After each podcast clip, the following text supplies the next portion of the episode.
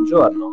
Oggi è giovedì 1 luglio e vi parleremo dello sciopero della fame dei migranti in Belgio, dell'aumento dei contagi da Covid-19 in Africa e delle inquietanti dichiarazioni sul sistema legale di Hong Kong. Questa è la nostra visione del mondo in 4 minuti. Il governo belga non ha ancora ideato una strategia efficiente per bloccare lo sciopero della fame che sta coinvolgendo centinaia di migranti. La mobilitazione è iniziata più di un mese fa in due università e in una chiesa di Bruxelles. Lo Stato, infatti, non sta offrendo risposte ai migranti che non hanno ancora ricevuto i documenti per legalizzare il proprio status, anche se hanno vissuto in Belgio per oltre dieci anni. Per sottolineare la loro disperazione, questa settimana alcuni scioperanti si sono cuciti le labbra. Si stima che i partecipanti siano arrivati a 400, anche se il segretario di Stato per l'immigrazione Sammy Madi ritiene che siano 200. Madi ha ribadito che sta cercando di migliorare l'intero sistema per i migranti che vogliono rimanere in Belgio, ma si rifiuta di cedere di fronte alle richieste degli scioperanti. Il Belgio, come molte altre nazioni europee, ha sempre avuto un rapporto ambivalente con l'immigrazione. Dagli anni 60 sono arrivate molte persone per lavorare, ma poche sono state pienamente accettate nella società, diventando bersaglio di aggressioni razziste quando l'economia è entrata in crisi. Molti di quelli che adesso hanno aderito allo sciopero della fame non fanno parte di nessun programma per entrare legalmente nel paese, non hanno alcun tipo di assistenza sociale o legale e sono spesso alla mercé di organizzazioni criminali. I socialisti e i verdi hanno chiesto agli altri cinque partiti al governo di adottare un approccio più flessibile, in modo da concedere agli scioperanti i documenti necessari mentre aumentano le tensioni in Parlamento.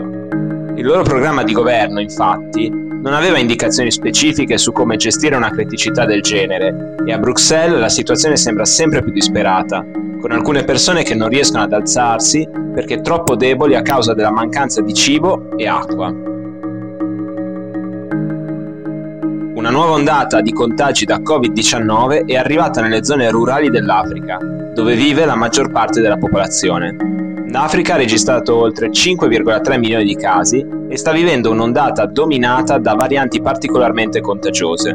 Secondo l'Organizzazione Mondiale della Sanità, nella settimana dal 14 al 20 giugno il continente ha registrato un aumento dei contagi del 39%. La variante Delta, che ha devastato l'India, è stata rilevata in almeno 14 paesi africani, tra cui Congo, Mozambico, Namibia, Uganda, Sudafrica e Zimbabwe. Le aree rurali non sono attrezzate per affrontare la nuova ondata e le strutture sanitarie urbane non riescono ad accogliere tutti i pazienti. Gli abitanti delle zone rurali hanno anche difficoltà a farsi vaccinare a causa della debolezza dei sistemi sanitari pubblici e dei problemi di distribuzione dei vaccini. Secondo l'OMS e l'Africa Center for Disease Control, solo l'1% degli 1,3 miliardi di abitanti del continente è stato per ora vaccinato. In un'intervista con la rivista pro Pechino East Week, Zheng Yangxiong, direttore dell'Ufficio per la salvaguardia della sicurezza nazionale, ha affermato che lo Stato di diritto è uno strumento importante a Hong Kong, ma che il potere della magistratura è stato autorizzato dall'Assemblea nazionale del popolo e dunque dovrebbe riflettere la volontà e gli interessi di Pechino. Zheng è stato incaricato l'anno scorso di supervisionare l'applicazione della legge sulla sicurezza nazionale, ritenuta fondamentale dalla Cina per la stabilità del paese. Molti analisti, tra cui Shona Jolly QC, presidente del Bar Human Rights Committee of England and Wales, ritengono che le sue ultime dichiarazioni siano l'ennesimo avvertimento per gli attivisti che ancora combattono per l'indipendenza di Hong Kong. I governi stranieri e le ONG che si battono per la difesa dei diritti umani hanno accusato le autorità filo-cinesi di usare la legge come arma per reprimere il dissenso, prendendo di mira l'opposizione, la stampa libera e la magistratura.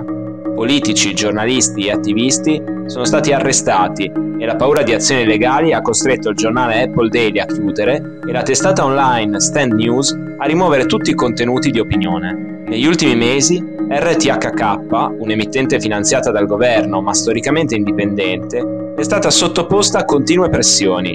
Martedì, l'ex presidente di RTHK, Alan Howe, ha accusato la direzione dell'emittente di eliminare le voci critiche. La settimana scorsa, il presentatore radiofonico Zhang Chio ha denunciato RTHK per essere stato licenziato senza alcun preavviso. Per oggi è tutto, dalla redazione di The Vision a domani.